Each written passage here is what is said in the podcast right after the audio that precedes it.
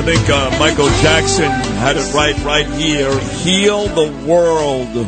Michael Jackson at 611 Tuesday morning back here on the number one news talk program in New York City, widely regarded as the best talk show anywhere in America, the self-proclaimed best talk show anywhere in America. We are Sid and Friends in the Morning exclusively right here on Talk Radio 77 WABC. We've got a huge Tuesday show to come your way. Curtis Sliwa, Roger Stone, my personal rabbi in Neponsit at West End Temple, Rabbi Rebecca Epstein, Jill Zarin, Lee Zeldin, Rudy Giuliani.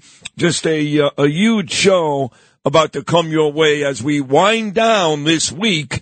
Four more shows here from New York City in America before I do, in fact, head to Israel on Saturday night.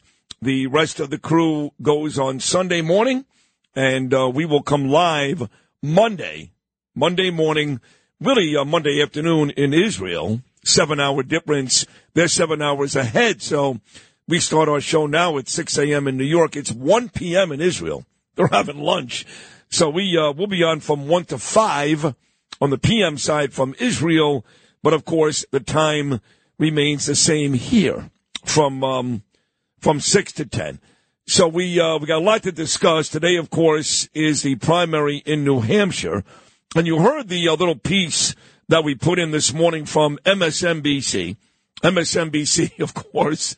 I was going to say skews left, but that is an understatement. They would love to see Donald Trump lose. So when they're telling you that the latest NBC poll, despite Nikki Haley's success with independents, has Donald Trump up 19 points, odds are it's probably 25. And again, Nikki needs to have a great showing in New Hampshire just to keep the media well, I guess I guess to keep the media saying great things about her because anyone with a half a brain knows she's got no chance. She never had a chance. She should have done what Ron DeSantis and Vivek did after Iowa and get out. But she's nasty. She really is. And as the days progress, she really has lowered the boom on Trump. In fact, at one point yesterday, I've got all this audio. She said comparing Trump and Biden, they're equally as bad. Excuse me, doucheface? You're running for a, a, the president as a Republican? This guy served this country, hired you as ambassador, and he's equally as bad as Joe Biden? I can't stand Nikki Haley. And if you're a Republican and you like her, odds are I can't stand you. She's a stupid pick. She's a backstabbing, you know, neocon, basically a, a liberal, a, a, a, liberal Republican or a moderate Democrat, a moderate Democrat. Call her what you want, but man, is she an awful choice. And she's getting clobbered. She got her ass kicked in Iowa, came in third. And with all the talk about her winning New Hampshire, winning if she loses by 10, that'll be a great performance. And as Steve Bannon said yesterday, more likely she'll lose by 15, but she'll stick around. And then she'll be really humiliated in her own state of South Carolina. I mean, here's an example for you. My friend Nancy Mace texted me last night. And there's a beautiful picture of Nancy and Trump and a long tweet or long X, whatever you call it, that Nancy Mace put out last night where she, or yesterday, where she's endorsing and very enthusiastically Donald Trump. Wasn't that long ago Nancy Mace disagreed with Trump on just about everything, but she's come around. So you have to understand, she's in South Carolina. That's Nikki Haley's home state. She's friends with Nikki Haley. Nikki Haley endorsed her last time she ran and she has no problems, zero hesitation endorsing Trump. Same thing with Tim Scott, also from the same state, South Carolina. So while Nikki, I think, you know, she's raising a lot of money, these donors, man, they're giving her all this cash, all these never Trumpers. But what she's really doing is distancing herself further and further from the Republican Party. You heard those numbers. She does well with independents, but she's down 54 points with Republicans. So Noam Laden, is there any logical reason to believe she not she can't win, but she'll come within ten points? Well, they have voted in Dixville Notch, right? You know, that's that Well, town, saw that, that. She Canadian won all border. those. She won all those. Yeah. So there's nothing. six eligible voters, four Republicans, two declared. They all voted for Haley. So of course she looks at that and hopes that's the way the rest of the day goes. But there's no poll suggesting that she's going to win in New Hampshire today. Right. And if she loses by 15, is that good? Coming third in Iowa, lose by 15 in New Hampshire, and you still have people out there telling me she's got a better chance of beating Biden, which also has been proven untrue. The latest polls, that's not true. It was true for about three months, no longer true.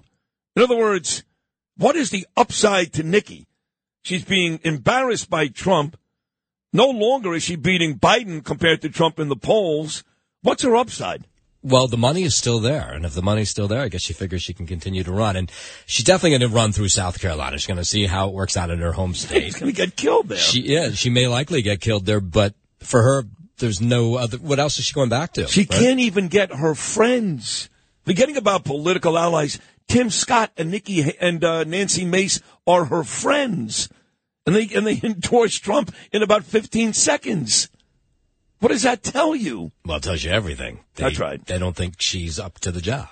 Give me the story here, uh, a local story. It's a big one. Eric Adams, and he's forgiving, I guess, about two billion dollars in medical debt. This was the only local story that we included in today's open. Justin Ellick, what is, what are the real specifics behind that? No, They're trying to help out people who are just burdened with this debt, medical debt, who are in a position where they have to make the decision of whether to pay those bills or pay to get groceries. So the people who will benefit from the most are people who are just either completely uninsured, which is a lot of New Yorkers, or people who are, you know, lower end of the spectrum, just don't have the money to do it. So it's not even clear how this is going to work. They're just announced this program. It's not clear when it's going to start. It's not 100% here who's eligible, how much money they'll get.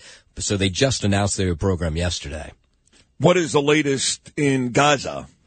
So it was it was a god awful day yesterday. Twenty one Israeli soldiers were killed yesterday. That's Are you highest- kidding me? No, highest in, amount. in, in one battle, or in one battle, uh, there's two, there was a, some sort of building explosions that took place, and the majority of them were killed in those building explosions. And that happened as I don't know if you saw this story, but the Israeli parliament has reportedly floated this idea to uh, call a two-month truce in the war. And I, did, I did see that. In fact, we're going to bring Alex Traiman. We're using Alex Traiman Studios, the very, very popular JNS, the Jewish News Syndicate, which is centered right in the center of Jerusalem. He was kind enough to allow us to use his studios, which was very, very nice. And he'll join us tomorrow, but he did tell me yesterday that yes, this is a consideration, a two month pause to get the rest of the hostages. Yeah, 136 is what they think it is. It would be a slow process. They would let older men and older women out first. The last people let out would be Israeli soldiers and dead hostages' bodies. And in return for, of course, Palestinian prisoners, uh, and then a pullback from northern Gaza, and that Gazans who want to go back home might be able to go back home. So Israeli officials, by the way, have not acknowledged that this is true, but apparently there was this meeting among the war parliament, and they floated this idea, and Qatar and the other Egypt and the countries who are involved in these negotiations with Hamas are talking to Hamas about it. This is Greg Kelly for Priority Gold. What does it mean to be America's precious metals dealer? It means that you're in touch with the hearts and minds of those who love this country, value our freedom, and want to protect the future. Priority Gold is that precious metals dealer. They've helped thousands of Americans back their retirement with solid gold and silver. Call Priority Gold at 888-506-6439. Receive free shipping, free storage, a free investment guide, and one of the best purchase experiences in the industry. Call now or go to prioritygold.com.